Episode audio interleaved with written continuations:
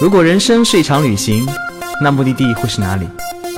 你可以选择带着疑问留在原地，也可以有多远浪多远。本节目由全宇宙最会玩的稻草人旅行推出，我们有超奇葩的年龄限制，只做年轻人的小团队旅行，坚持路线原创，百分之八十五以上的队员来自于朋友推荐。关注稻草人旅行，和我们一起出发，爱上这个世界。欢迎收听最新的一期《有多远浪多远》，我是道哥。嗯，俗话说，什么样的人身边就有什么样的人。刀哥作为一个奇葩，嗯，身边有很多很多奇怪的奇葩。如果大家有听过我们的一百五十八期节目，有知道这么一个小胖几，他叫安卓。呃，那次呢，我们刚刚结束墨西哥带队啊，然后四个领队就一起去了古巴。但是呢，因为四个领队什么行程都没有做，于是我们让我们的队员安卓就全程负责我们的衣食住行。然后他也很出色的完成了这次任务。安卓呢是山西人，他当时结束行程以后回到了山西，继续他在中国铁道是铁道部吧，铁道局什么不重要的工作啊。那个时候呢，不知道为什么心中燃起一团无法扑灭那种浪的火焰。于是跟家里闹翻，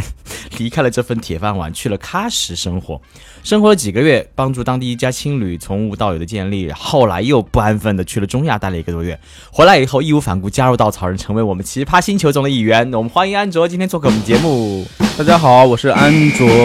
又跟大家见面了。为什么说又呢？因为我每期我都听嘛，感觉我好像每期我都参加录制一样。啊，有点不要脸。嗯，安卓呢，嗯，跟道哥关系特别的好，因为我们一起在古巴经历了嗯黄赌毒的那么多夜晚。嗯，就被迫被迫的。然后看到安卓进办公室特别开心啊。嗯，所以安卓如何跟我们结缘的呢？嗯，和稻草人结缘，那就是一段很长很长很长的故事了。其实还是我觉得很巧的，因为跟认识稻草人是因为朋友推荐嘛。是一七年的国庆时候，其实当初打算是自己去巴基斯坦跟阿富汗去玩的，然后一看，哎，呃，伊朗挨得很近啊，又看到道道有这个伊朗路线，千面波斯嘛，然后就说，哎，等一下，等一下，等一下，我记得你去墨西哥也是因为你想去，对呀，对呀，哇，隔得好近，所以先报个路线，结果古巴就没怎么玩，但但道道。就是这么多年来一直贯穿着我整个旅行的这种感觉。当初是想去巴基斯坦、阿富汗，然后去了伊朗，然后巴基斯坦没怎么去，然后又想觉得想运动一下嘛，就报了一个道道的尼泊尔徒步路线。哎，没想到徒步完以后，觉得自己还挺擅长这些户外运动。你作为体型特别的圆润的，嗯，一位胖不是一位那个青年男子，为什么会想运动，还顺利的完成了徒步呢？但是可能因为我持久啊。我比较有耐力啊，对啊，当初在那个完全不知道怎么接，的确啊，当初在那个徒步时候，我一直是走在第一梯队的。我觉得，哎，没想到我身材是这个样子，还挺有耐力的。然后后面我就因为尼泊尔此次旅行这个对自我的发现，然后我就紧接着八月份又去了东非的乞力马扎罗山，然后以体重一百六十斤这个样子登顶成功。然后紧接着啊，好燥啊，燥一直这种心态感觉放不下来，说嗯，那就去个古巴吧。没想到此时此刻，我另外一个道道好朋友推荐说，那你先来墨西哥吧，先来墨西哥，然后再去古巴，很近的。他紧接又说，哎呀，墨西哥好像是道哥带队啊。我说果然，我就下订单了，抓了我的信用卡，呃，刷爆了，然后我就墨西哥古巴就成型了。所以说，整个是很巧、很机缘巧合这种感觉，就是道道一直贯穿了我这几年旅行的生活路线，所以还是很感谢道道，也是因为道道认识了很多奇葩的人。哎，但是我想回到原点啊，因为你作为一个可能在不是那么大的城市，尤其是拿着铁饭碗，尤其在很多人眼中很羡慕的一份工作，嗯嗯，你是如何从那时候心中有一个躁动的心，想去巴基斯坦这种地方的？因为在我的理解下来，其实很多小城市，他们可能习惯了安逸的生活，可能去旅行也比较偏周边，偏泰国、新马泰啊。但是你是一个不不太比较另类的人。呃，是的，是的。其实参加道道这么多团以后，我也觉得。就是从这种我这种小城市来的这个道道队员基本上没有，大部分都是北京、上海啊。哎，这倒不对，道道了很多人来自于小城市，比如说道哥我来自于小城市，重庆吗？也算重庆的小城市啊好吧好吧是升西西六家太远了。其实包括很多来参加我们的活动的人，都是在上广北城生活的哦新上海是的新北京人，是的是的对对对。啊、我觉得这是一个很好的机会，大家从全国各地聚集到这里，然后共同分享他们在不同城市生活的经历、成长的故事，然后慢慢的汇聚成稻草星球的样子。所以嗯这个很正常。我只想说的是，他们很多人是慢慢的被我们打开，嗯他们有个躁动的心，我们给他们一个机会。但是从你，你在之前就已经想去巴基斯坦了，对，所以我想问为什么？呃，因为毕竟巴基斯坦不是一个特别大众的目的地。因为呃，就是怎么说呢？一五年的时候我自己去了以色列，一六年的时候我自己去了蒙古，所以我可能 所以你是一个非常有人类。啊、对我可能这种比较喜欢小众吧。然后没想到一七年的时候认识道道，也是比较这种小众的旅行公司啊，所以就爱上了他。所以其实你骨子里天生就是一个不安分的人，就是一个渴望就自由不被束缚的一个人。是的，可能是因为之前在德国上学上过两年嘛，然后一到寒暑假就出去玩，然后就慢慢就也打开了自己，打开了自己的内心的世界，觉得自己是属于这个世界，所以也应该去看看这个世界。因为大学时候也看过一部纪录片叫《搭车去柏林》，那个应该是我旅行的一个启蒙，所以我觉得世界这么大，应该去看看。所以这两年跟道团的结缘当中，你慢慢的坚定了过来的心吗？因为其实我我相信，在很多地方，父母希望孩子过得简单，过得是的，过得安逸一些，所以我相信这过程当中应应该是有一些小碰撞的。嗯，还是不是很小的碰撞，比较大的碰撞就。当时怎么下定决心离开那份铁铁饭碗工作的呢？就是感觉那份工作就是朝八晚六嘛，工作内容的话，觉得用我开玩笑一句话说是高中生也可以做得了，一眼也就能看到就退休以后这种生活，然后每天都是同样一个环境，同样一些人。呃，也不能说这个工作没有意义吧，它肯定也有它自身意义，但是对于我来说，我觉得是十分十分的不适合我。而且周围我的好多朋友呀，也觉得可能这个地方呀，这个区域对于你来说可能不太适合，或者是有点小了，你应该多出去试一试，尝试一下。所以最后我就觉得，嗯，那我就出去走走吧。嗯，当初心态其实也还是很燥、很浮呢。说那就去新疆先待一段时间，好好思考思考应该去哪里呢？然后就去了新疆喀什。对当时安卓跟我说他到喀什了，我的一反应，哎，你去玩去了？他说不是，我在这里住几个月。呃我说 Excuse me，你本身的工作呢？因为我一直很清楚他的工作本身的内容是一个非常安逸安稳的一个工作，而且没听他说过他要有这样选择。直到告诉我去喀什的时候，我心中泛起了一点涟漪，就是当你想做决定去做那一刻课是最难的，但当你真的做下那颗决定以后，你就勇敢去做。呃，我是觉得我之前看过一部电影叫《荒野求生》，里面有句台词挺打动我的，大概是这么说的：人生最大动力在于体验不同的新鲜事物。我所以这句话应该是挺符合我内心的一个想法的，所以我觉得应该不断去尝试。可能，呃，我们希望更多年轻人能尝试生命各种可能，各种不一样的生活方式。你尝试了各种可能，你人生可能过过得不一定会更好，但对，可能更加丰富多彩。是的，你只有尝试才知道你选择做还是不做。对，但是不是的话，永远都不知道。所以你为什么选择喀什作为第一站？呃，之前是因为很小很小的时候去过，然后就感觉新疆其实好多地方对我来说已经没什么印象，但喀什当初我还觉得是对我印象挺深刻的，记忆挺清晰一个地方。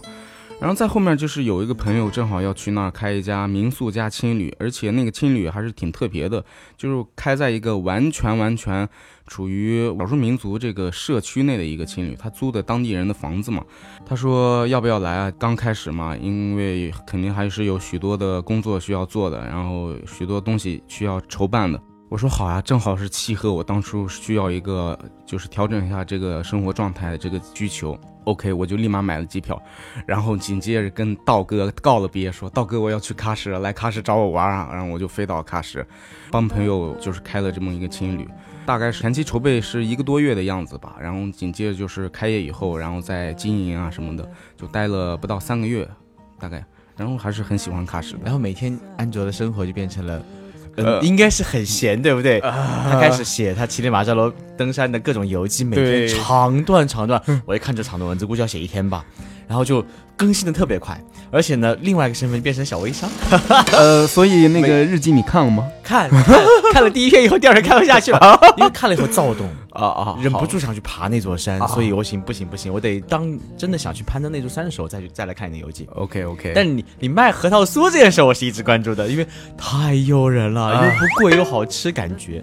之前怎么说呢？我是没有觉得新疆或者维吾尔族这种点心，呃，它其他美食什么烤全羊啊、羊肉串儿这些这些我知道很好吃，但这个点心我是没有完全想到，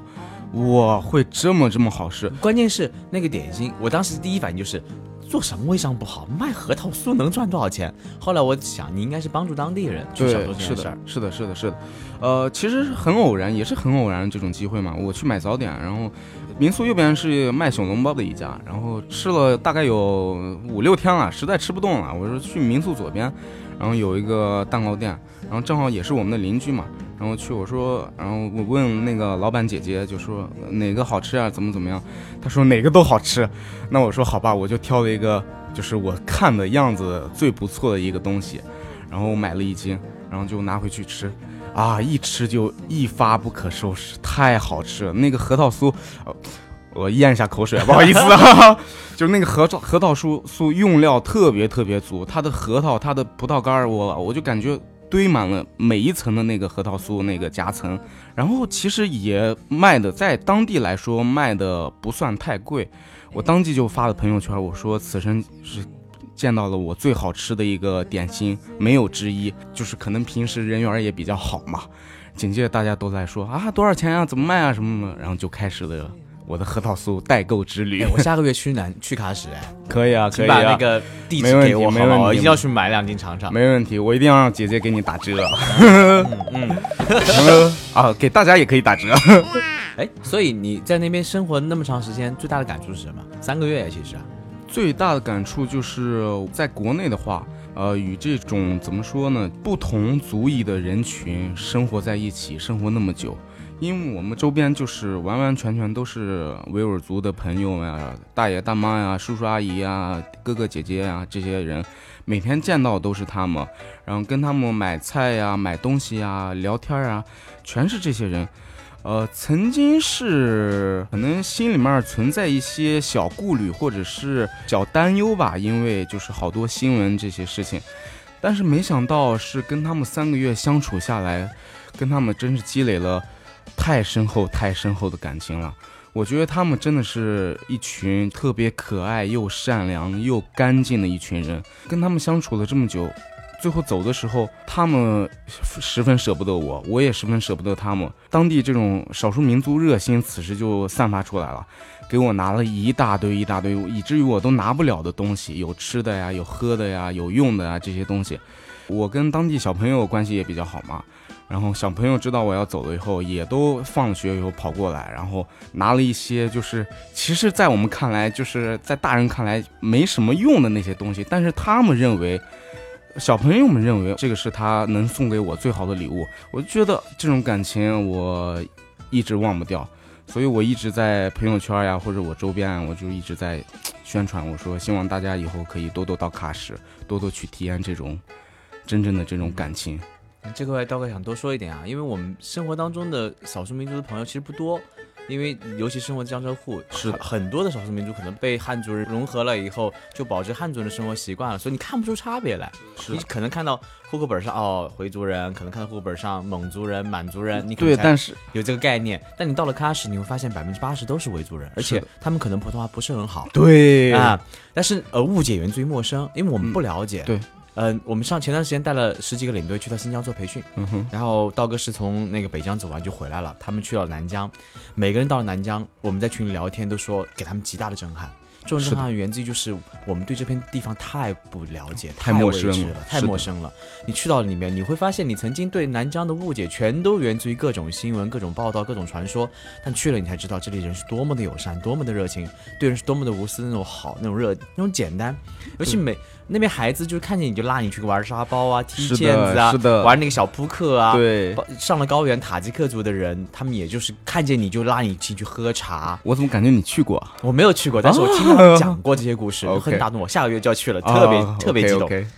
然后就会觉得，其实很多时候我们只有迈出那一步，才能化解我们对这个世界的误解，才能化解我们对这个世界的不了的不清晰的认知。对的。所以我就觉得，你要不出去看一看，你永远觉觉得那个东西或者那个事物是你所认为的，而不是说它本身存在的那个样子。所以我觉得应该还是出去看一看，走一走。嗯，但是我相信你离开的时候应该很不舍。但为什么要决定离开？因为你告诉我你要生活将近半年、一年、呃三个月，嗯，就走了。呃，原因之一是那个，就是青旅都已经很顺利了，营业执照啊什么的这些都拿上，可以顺利营业了。然后各个各大平台上，大家也都可以在那儿预定了，客人也慢慢的开始增多了。然后我觉得我 OK 了，前期的话应该不太需要我了，就留给后面的小伙伴就是来做就可以了。呃，第二个原因就是我突然知道了，首先此时感谢我们伟大的祖国爸爸，知道了我们的护照可以在中亚这几个国家是可以那个电子签了。哇，因为中亚是我一直心心向往了好几年的一个地方，我说哇，那我一定要赶紧是拿这个电子签，我要去中亚，然后浪一圈儿，嗯，就是这是第二个原因。而且中亚你待了很长时间，我当时听你突然跟我说我要离喀什了啊，excuse me，怎么那么快？你告诉我你离开山西去去喀什，我震惊了一下，是感觉没过多久，你告诉我你要离开喀什去去中亚了。呃然后当时天气还不好，是三月份的事儿，对，两两三月份的事儿。对三月份那时候整个中亚还是非常的冷，因为哦中亚、是的是的万物复苏是在七六七八月份，嗯那是可能中亚最美的时候。所以你去的时候，我就想，嗯，还好你那个囤积了比较多的脂肪，可以去御寒。因为我本身是比较喜欢这种就是反高分出行 这种人，所以我可能不太喜欢就是就大家都去的时候我也去，所以我就哎正好正这个季节，我觉得人应该少一些，那我就飞过去了。但你在中亚应该待了一个多月，对啊，很少有人在中亚待那么长时间的。呃，其实我觉得就四个国家下来一个多月，我觉得还好，嗯。我觉得时间差不多匹配的。嗯。然后其实有点不够，啊，肯定不够，毕竟每个国家你要去真正了解，你要生活很长时间，才能真正的体验到那些可能我们不了解、不知道的东西。这种风情，就是我们啊道道不是也马上呃已经推出这个中亚这条线了吗？对，对，我觉得啊、还是很精华的。此时打个小广告，这期节目播的时候，正好两天后就是我们的首发，祝大家玩的开心。所以有什么特别难忘的故事吗？中亚的话，我是一共去了哈萨克、吉尔吉斯、呃乌兹别克和塔吉克这四个国家。然后其实哈萨克我就是过境了，然后就是待了不到七十二个小时嘛，就是也没什么事情可说。但是在吉尔吉斯跟乌兹别克还有塔吉克的话，我这个是整个来了一个环游，有趣事情特别多啊。我就说一个，我觉得在乌兹别克抛开文化跟历史这些东西除外的一个地方嘛，就是即将要干枯的咸海。可能大家都知道，那个咸海这个地方基本上就是再过十年呀，或者十几年就立马要干涸了，就会不存在了。就像我们当初的罗布泊一样，当初是有湖的嘛，现在也是成为沙漠。所以这个地方，我在走完那个塔什干、萨马尔罕、西瓦和那个布哈拉的时候，我觉得这个地方我一定要去。去之前，然后打听到是需要三百块钱往返的这种三百美金往返的这个包车费用啊，是挺贵的，而且当初预算也没多少，但是觉得这地方再不去就来不及了，我就还是毅然决然的先去了这个地方。呃咸海，咸海是不是跟里海跟死海，呃，当年是在一个整个那个板块运动之前是一整片海，后来板块运动以后就慢慢的被隔断，哦咸海成了内陆湖。对但是咸海在这几十年才真正的开始变得越来越越来越小，是的，是的，据说没几十年就会成为一片内陆的干的戈壁滩了。是的，就是咸海是在哈萨克和乌兹别克这两边都有嘛，它是一个边境的一个，等于是内陆湖。但是哈萨克那面可能保护的还好，就是现在还有很大一片，但是乌兹别克这面保护就不太好了，它本身已经就是很干涸了，然后现在东部和西部也断开了。就一个湖分成了东部和西部。我就是当初去了当地一个首府叫努库斯，在坐车去了曾经是个渔业小镇的穆伊纳克，叫穆伊纳克，但是现在你去那儿就完全看不出来，当初那是一个打鱼的地方，那就是一个沙漠这种城市，或者是是荒漠中城市，别人不告诉你的话，你你完全不会知道，哇，这里曾经是盛产各种鱼类的一个地方。所以，我这个对我的这种震撼或者反差也是挺大的。嗯，阿石也分享过这个故事，他在那边遇到很多很多荒废的小村庄，还有船，是的就搁就搁浅在整个那个沿滩上。对，就是那个渔船坟墓嘛。嗯，对，那个去了还是挺震撼。嗯，现在也是就是一个很出名的一个景点。呃，我当时去的时候正好赶上了一个中亚穆斯林一个节日，叫纳吾热孜节，就是中亚穆斯林的一个新年嘛。当地那个小镇，它其实现在渔业已经都是渔业资源已经没有了嘛，就可能是着重发展这种旅游业。可能当地政府的力量也在参与进去，办了一个很重大、很盛大的一个仪式。我一下车的时候，突然被当地政府旅游局官员一发现，哎，一个没有见过的面孔，对，东方面孔的小胖子，来来来，跟着叔叔过来玩。然后就紧接着一路带我吃喝玩乐，然后就是又给我讲解，又带我体验。紧接着路途当中有四家。我觉得有那个乌兹别克电视台，有当地电视台拉着我一直要要做我的采访，然后当然啊，他我说什么他也不会去听，因为他后期会跟我配音，配成他可能想要这种语言吧。对，可能我说个我很高兴，他可能会给我配一个啊，我太激动了什么，就这个样子。采访完以后被大家拉着完这儿合完影那儿合完影，就完全感觉啊自己好像是一个明星一样，受到这种待遇，就是所有一进每一个蒙古包。呃，或者是那种毡房吧，都被当地人拉过来，然后一起喝酒呀，一起唱歌呀，哇，这种体验，而且全是免费的，完全免费。他就是希望，可能是现在希望能多多发展旅游业，希望就是外边来的人也可以帮他们多宣传宣传，帮他们多向别人。呃，说一说这些事情，嗯，而且“一带一路”上的发展，也希望更多中国游客去往当地。是的，是的，呃，基本上去那个地方的人很少很少。我可以再插一个小故事，就是我去完那个穆伊纳克那个小镇参加完这个节日以后，然后当地旅游局就帮我们安排了一个这越野车，然后我们要去到那个真正响海边，就是可以看到响海的一个地方。有一个营地，经过跋山涉水，就去的时候还好，三个多小时的路程，然后赶到了。当天晚上认识了一个让我一直很难忘或者是很感谢的一个人，叫咸海王王大哥，是个中国山东的大哥，在祥海旁边从事微生物开采这么一个产业。整个祥海，我我保证应该只有他一个中国人在那里住，所以他是。算是我乌兹别克的旅行奇遇，呃，奇遇在哪里呢？呃，当天晚上就是王大哥知道我们来，很高兴嘛，就是又招招待我们吃，又招待我们喝，有那种就是全场由赵公子买单的那种感觉，真的真的。然后我就是一切都不用你管，然后大家吃吃喝喝啊，正好还有呃四个从台湾来的小伙伴，大家在一起聊完喝完，然后开开心心去睡觉。第二天的时候，大家就要分开往回往回走了。一打开这个蒙古包的门，哇，下雪了！下的虽然是不是很大雪，但是司机此时跟我们说：“赶紧走，赶紧走，再走就来不及了，因为他那个路就基本上没什么路嘛，都很泥泞。”紧接着就是我们立马收拾行李就赶紧走，以至于就我们湖边都还没有到真正的湖边呢，我们就得往回走了。没想到司机此时也说晚了，我们走了不到五分钟就撤线了。紧接着就是叫营地的人过来拉车呀，就一直循环在这种现车、拉车、现车、推车这种死循环中。当时我在车上，我都已经绝望，我就说我不管了，我要先睡一觉，希望我睡觉睡起来，然后希望我已经到那个穆伊纳克那个小城市。大概过了，可能我睡了。有个一个多小时，我一睁眼，我离那个当初我们出发地方还不到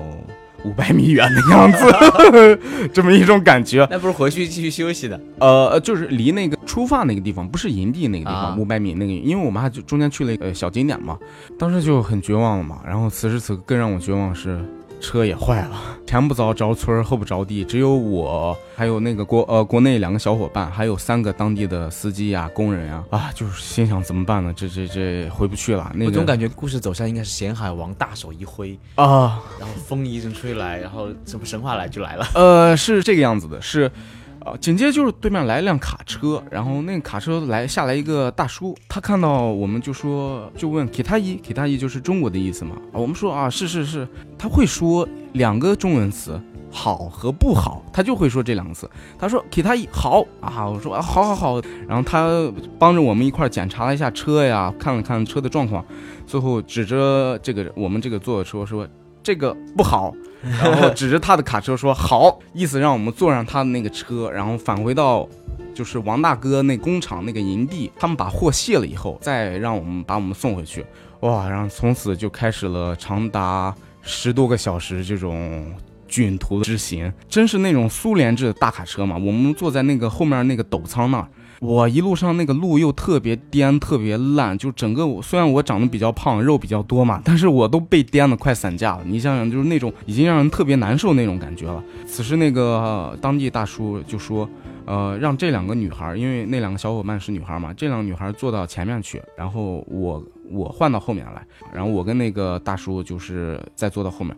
大叔一路上就是又陪我聊天，又陪我唱歌，然后又陪我看我们彼此把手机里面这些照片都翻出来给对方展示呀，然后讲讲故事呀。虽然他只会说好和不好，虽然我只会唱一首卡秋莎跟莫斯科的夜晚静悄悄，但是我觉得哇，这就够了。这两个单词再加这两首歌，我们整个一路就是无比的欢快。虽然那个路颠到我快要崩溃。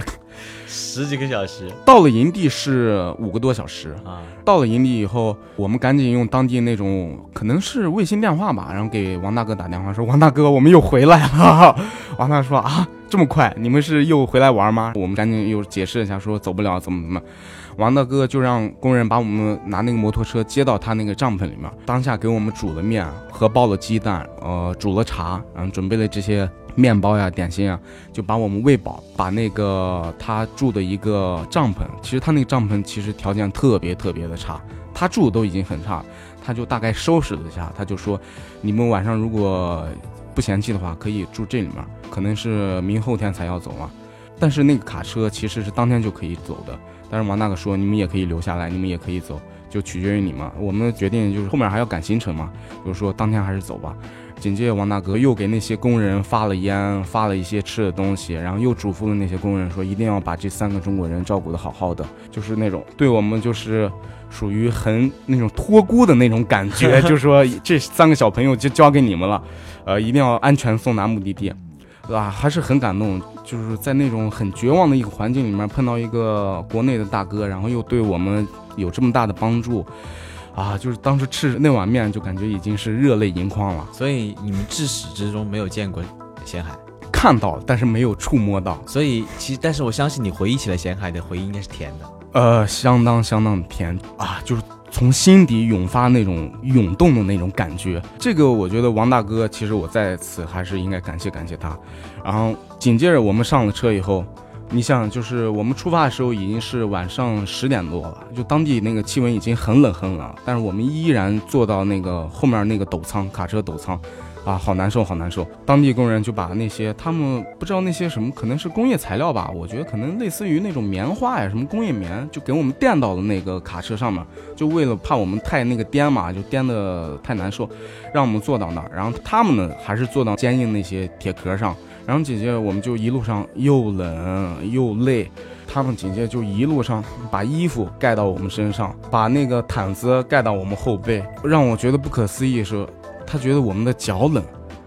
然后又从哪不知道拿了一些就是那些就是盖的东西，把我们整个脚都裹住了，就等于我们三个人就此时此刻就是完全是隔离于很冷的这个环境，就完全是被裹住这种感觉，而他们。就我还是在那儿坐着，还是穿的，我觉得东西呃衣服也不多，然后有时候车陷进去的话，还是得下了车再往出去推。到最后凌晨四五点的时候，我们到达目的地的时候，我看见他们每个人都是身上全是泥泞的，他们应该是呃衣服是湿了又干，干了又湿那种感觉，所有的前后背全是泥。我当初就觉得，真的很久很久没有遇到这种对你。对别人比对自己好一百倍的这种人啊，就是无条件的这种付出，而且不求任何回报，完全没有。我当初我就是我的想法是，他如果要钱的话，我愿意给，我真的愿意给他。如果要三十美金，我愿意给他五十美金。我就是当初这样想。但是他走的时候，直接又说了一句：“给他也好。”然后。再见，直接就下车了。啊，我当时还挺有点懵，可能当时凌晨嘛，脑子有点不清楚，我就觉得啊，就这样结束了，我都没有好好感谢人家，然后他们就走了。哇，我一直我一直在回味，一直在回味，包括我回到塔什干以后，我还在想这个故事。感谢王大哥，感谢当地那些工人们，虽然我不知道他们叫啥，啊，有个工人叫老马，这些人的无私真好。到了小地方，你觉得这些人的好，你想不通，有的时候会。我我甚至理解我甚至觉得怎么想的呀？他们就是，他们愿意自己挨饿受冻，然后希望你。很多可能当地人他这么想：我常年在这里受苦，你们没受过这个苦，然后你们没受这个苦的时候，常年受苦的人，我希望你不要受这个苦，这个苦来把你吃掉。就是是有些人真的这么无私，而且这种无私，他不是说多么的伟大，他就是发自内心本能的那种无私。这种无私，你走的多了，你到西边小城市走的多了，你会发现真的不一样。我举个简单例子，我们说那个扔东西，的确他们是嗯乱扔垃圾，身上不干净。对很多你认为的文明东西他都没有，但他那种热情、简单对人的好，你你身上真的没有，你已经上完全丢掉了。所以他对你好的时候，你甚至会害怕。嗯，是的，，对他对我有什么企图吗？可是没有，他最后一一声微笑跟你离开的时候，你真的啊、整个人就就觉得我为什么这样想来想他是，啊？你会觉得自己很渺小，我会觉得自己想的有点儿对，你会想很多，你会想啊，为什么我们会这么想他们？对就是因为我们生活在这种钢筋水泥的冷漠当中太久了。对，是的啊。其实人与人之间就是应该这样子。呃，我其实还是真的很希望那些地方不要过度地被开发，或是过度的被人们去参观游览。这有一个小私心，因为我觉得正是因为他们有一些与世隔绝这种环境，才有一些这这样的风俗习惯、这样的心态。我真的很担心旅游业过度开发或者商业化以后，这些东西都会被金钱可能被取代吧哎，。这是我一直在思考的一个问题。因为前阵子我跟我一个好朋友在聊天，他是个小地方的人，他可能见识东西也不多，他对人就是真的是无私的好跟热情。然后，嗯，我一直鼓励他多出来看看，但我知道出来看看的后果，就当你看的多了，你心就不安分了，你这种不安分可能欲求就更高。嗯，然后呢，你可能变得没那么幸福了，因为都说中国人曾经在七八十年代最幸福，因为那时候没有那么多物欲，对。没有那么追求，你反而过得简单。包括尼泊尔，包括不丹，都说自己是最幸福的国家，因为很穷，对，而且没那么多选择，没那么多追求的时候，他就变得幸福了。所以幸福跟欲望之间，尤其当你欲求越大，你越无法满足时，越不幸福。嗯，真的，我不知道什么是好，什么是坏，甚至我是我劝他去看多了这件事情本身，我也很担心，他是不是看的多了以后，他欲求就多了，他就不那么幸福了，他就没有那么的单纯跟简单了。但是我又觉得他已经看过了一些东西，你已经你已经选择迈出这一步去看了，那就看更多吧。呃，我是比较认可第二种说法，而且我觉得，因为如果你看更多，你心里面装下的东西更多，你这个心胸或者心态啊，能包容的东西更多。但是我觉得人最后都会回归到对会沉淀下来的，啊沉淀是把好不好东西过滤，把好东西最终要沉淀下来的。啊，所以我觉得这可能需要一段时间。是的，是的，啊需要时间。当时曾经录过一期节目，讲的是我在新疆去三次对我成长的改变。呃，是我其实就。是一个荡到谷底再回来的原原点的一个感觉，就是你曾经的样子是一个很简单、很真实，你看的不多，有欲求不多的一个人，但过程当中你看的越来越多，你又欲求不满，你会想要的更多，你是的，会会有这些思考、波动迷茫、很多波动。对但当你看的越来越多，你心中包容度越来越高的时候，是的你发现很多事情回归到曾经那个平淡、淡然跟淡定的样子了。对你会选，你会知道，其实我觉得最大的自由来自于我选择做和不做，我选择相信跟不相信。我看得多，我才知道我怎么去选择。所以我认为人心真的本来就是良善的，所以你最后回归的地方也是你那个起点。所以还是鼓励大家去看吧。对，是的，是的，是的，就是不管是自己浪也好，或者是跟着道道浪也好，就是我觉得都是应该你体验的东西。我们继续往下。嗯，所以其实除了这个以外，你还去了呃，我紧接着就是回了吉尔吉斯。其实整个吉尔吉斯，我觉得有点像新疆的伊犁这种感觉。呃，吉尔吉斯有两个地方，一个叫阿拉善，一个叫阿勒泰。嗯，就是跟新疆那两个一个名字，对他们是一个名字，对他们是连连在一起他们那个山脉是连在一起的。啊，阿尔泰山连在一起。对对对对，吉尔吉斯族其实就是我们新疆的柯尔克孜族嘛，嗯长相呀，其实跟我们见的都差不多。我们经常开玩笑，为了跟当地人套近乎，我说，哎，我们长得很像呀，怎么怎么样？哎，这点很有意思，因为柯尔克孜族跟吉尔吉斯是一个人种，对长得很像。但是你看塔吉克族人，就完全像欧欧罗巴对。但是维吾尔族人又长得很不一样，对，所以这中亚这个地方，我就觉得在吉尔吉斯觉得像中国新疆，在乌兹别克觉得像伊朗，在塔吉克觉得像那个欧罗巴，在哈萨克觉得像俄罗斯。我就是这三个、这四个国家，其实在一个地方，但是啊，很多样，所以你唯一没有去的五国是土库曼斯坦。土库曼，没关系，参加稻草人的路线就可以去是的。是的广告的，讲的好生意啊！我 我知道那个道道有这个线的时候，我就啊，我好悔恨啊，我应该晚点再去。太难到达了那地方。呃，太难太难，那个签证是特别难拿。我当初也尝试过想申请，但是我遇到很好多人都是说拿这个签证已经费了九牛二虎之力了，而且土库曼领事馆的那个工作效率又极其极其低。在乌兹别克的土库曼的领事馆，他每天下午好像只有周二下午办公，其他时间好像是不对外开放。不管你来不来，随便你爱对来不来。他其实无所谓的，他本身国家就是资源很丰富嘛，过得也不错，而且是有偏向于一个独裁一个国家，所以他好像不太就是对游客很持一个欢迎的态度。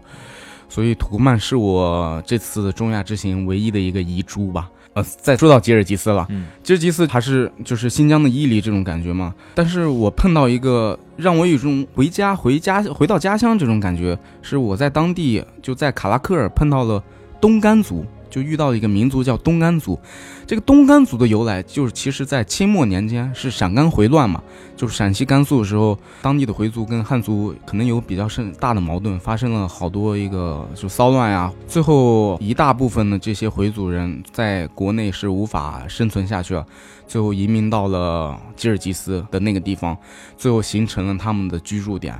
嗯、所以在国外，他们这个民族叫东干族，其实就是我们的回族了。知道这个民族以后，我觉得特别特别感兴趣。我心想，我一定要要去看看。从网上查了很多资料以后，我知道东干族在当地有个村落叫伊尔克，所以我就去了那个伊尔克那个地方。一下那个到了那个村子，当地人都那种很怎么说呢，就是很陌生，或者甚至有点很戒备的那种眼神看着我，觉得哎，怎么从这里出现一个跟他们长得很像，但是明显又不是一类人的这个面孔，还背着一个旅行包。就是都在看着我，然后也不敢跟我打招呼。此时我心想怎么办呢？我我应该我要主动融入呀。然后我就拿出了我的呃水杯，开始了我的搭讪大法。我就敲开一呃一呃一户人的门，然后我就拿着水杯，我指着这个水杯说：“我渴了，就想喝点水。”此时奇迹出现了，那个屋里面有个老头，用他们当地的话说了一句：“你靠了”，就说你渴了那么意思嘛。但是我竟然能听懂，因为我家是山西的，河对面就是陕北，所以我们跟陕北的话呀，或者跟这些回族话呀，什么其实是有相通的地方的，就是彼此都能懂。所以这句话在我们在我家乡也是这么说：“你渴了吗？你靠了吗？”哇！我一下说啊，我我靠了，我靠了，就是这样啊，就是一下那种感觉，就是在一个国外，然后竟然听到了乡音的这种感觉，哇，觉得真是妙不可言啊。然后紧接着呃后面话我当然我也不听不懂了，就听懂这么一句话。然后又去了一个小卖部，看见我这个我说我是 Kita 来的，然后他紧接着就跟一个小伙伴在那打电话，边跟打电话边说这个人说中国话，他就说了这么一句，就是完全拿中中文说的。我一下子也听懂了，我说哦，我就是中国话，中国话，我说的就是中国话。然后紧接着他其他话我也听不懂嘛，哇，就觉得哇，在这村我我听到了乡音，我听到我熟悉的中文，这种感觉我觉得不虚此行啊，我我我满足了。那呃，塔吉克斯坦呢？你听说有一段很神奇的泡温泉的经历？啊，塔吉克斯坦，就是我觉得大家要去的话，我觉得瓦罕走廊这一段是我是相当相当推荐的。其实它还是条件很艰苦的，路又破，然后经常是它那个路嘛，就是在河的边边上修的，旁边都是那些山峰，经常会发生那种滚石呀或者泥石流呀什么的，把路冲断。所以路经常是破破烂烂的，然后又有时候可能也走不通。但是那个地质环境造就了它有很多很多的温泉，这个温泉是让我觉得哇太过瘾了，太过瘾了。它好多温泉都是那种纯天然的，有的在山间，有的在河边，有的在就是完全旷野这种，就是这种地方，就是三百六十度死无死角这种野外。就完全可能就对面走过一匹狼呀，或者一个狐狸呀这种感觉，然后我们当初我是跟一个俄罗斯大叔，还跟一个广东小哥，我们碰到一个温泉，我们就泡，我们就去泡它；碰到一个，我们就去泡它。泡完温泉，我们就是每个温泉我们要拍裸照，就是觉得一定要纪念一下啊，就是一定要在大自然这种环环境中要留下自己天体的样子。请小编同学收下各种裸照，我们发在我们的微博上给大家看一看。嗯，是会有打马赛克的。呃，后面发现我觉得我的皮肤还是比较白的，但是那种感觉就是完全是三百六十度无死角，就在野外一个小水池中，那个水池就是很舒服的温泉感觉，你在那泡着，然后看着天，看着地，看着周边的动物，我觉得这个体验。此生太难忘了，而且我觉得，我觉得国内温泉对于我来说就是就是那烧白开水嘛，是是。把水烧开的那种温泉，但是瓦汉走廊温泉真的是没有任何的这种掺假。嗯，紧接着就是怎么找到这些温泉呢？也是要感谢当地这些就是淳朴善良的村民们，是他们就是带领我们，因为他们知道熟悉这些情况嘛。对于他们来说，就泡的已经天天不想再泡。好多温泉都是在特别远、特别远的地方，他们然后带着我们走了很远很远的路，或者开了很远很远车，然后指着说这里是温泉。我们正在泡的时候，他们在旁边等。就是也是完全没有任何回报，不要求任何回报，不要求任何报酬，然后觉得他看到我们很开心，他自己也很开心，他自己也觉得啊，他带我们分享他们当地这些很好的东西。我们也是住在当地村民家里面，那个俄罗斯大叔看到那些村民那个家里面那个环境以后，跟我说一句话，我觉得很印象很深刻。呃，大叔其实很有钱，他说这比我住的任何五星级酒店都要好。他说的这么一句话，我很赞同。我们住的村民的家里面，就是完完完全全村民打扫的干净以后，把最里面的那个最里面那个房子最最暖和嘛，最干净、最暖和，然后最舒适的一个房间让出来给我们，然后把炕烧的热热的，然后他们自己住到了就是外面那间，呃，朝着门外的，然后也不是很暖的，然后也不是很干净的一家人。就儿媳妇儿呀，就是婆婆呀，孩子们、小孩们，包括小孩们住在外面脏脏那种地方，把就是最里面这个条件最好的让给我们。的确，我们是需要付这个住宿费，但是很便宜，很便宜这种感觉，大概一天就是几十块钱人民币这种。他把最好吃的东西也给我们吃，他们有那个电视机也搬到房间里面让我们看，就是他们永远是把最好的东西给你。塔吉克族人，我听说都是这样子。是的，是的，我包括中国塔吉克族人，你去到那边也是。也是这样子，他会把最好的东西给你，对，就毫无毫无要求，毫无保留，就是你给他回报或者是报酬，其实我觉得远远不够于支付这个东西，但是他们依然无私无限的去分享这个东西。他们其实当地吃鱼的次数，吃那个鱼嘛，次数很少的，但是我们在的那几天，天天给我们吃鱼，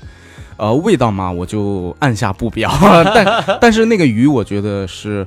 呃，他们既然很少吃，然后天天让我们吃，我觉得就是礼轻情意重嘛。这种感觉，大家如果想感受塔吉克族的热情，可以跟着我们去南疆。南疆过程当中有很多少数民族和异域风情的东西，可以你会感受到很不一样的中国。对，塔什库尔干，我觉得那个地方就是五线交界嘛，哇，大家就可以跟着道道哇，在那个地方吃喝玩乐，然后体验不同的民族风情。嗯，我此时此刻跟安竹在我们一个上海的工业园区的三楼的小会议室里聊天啊，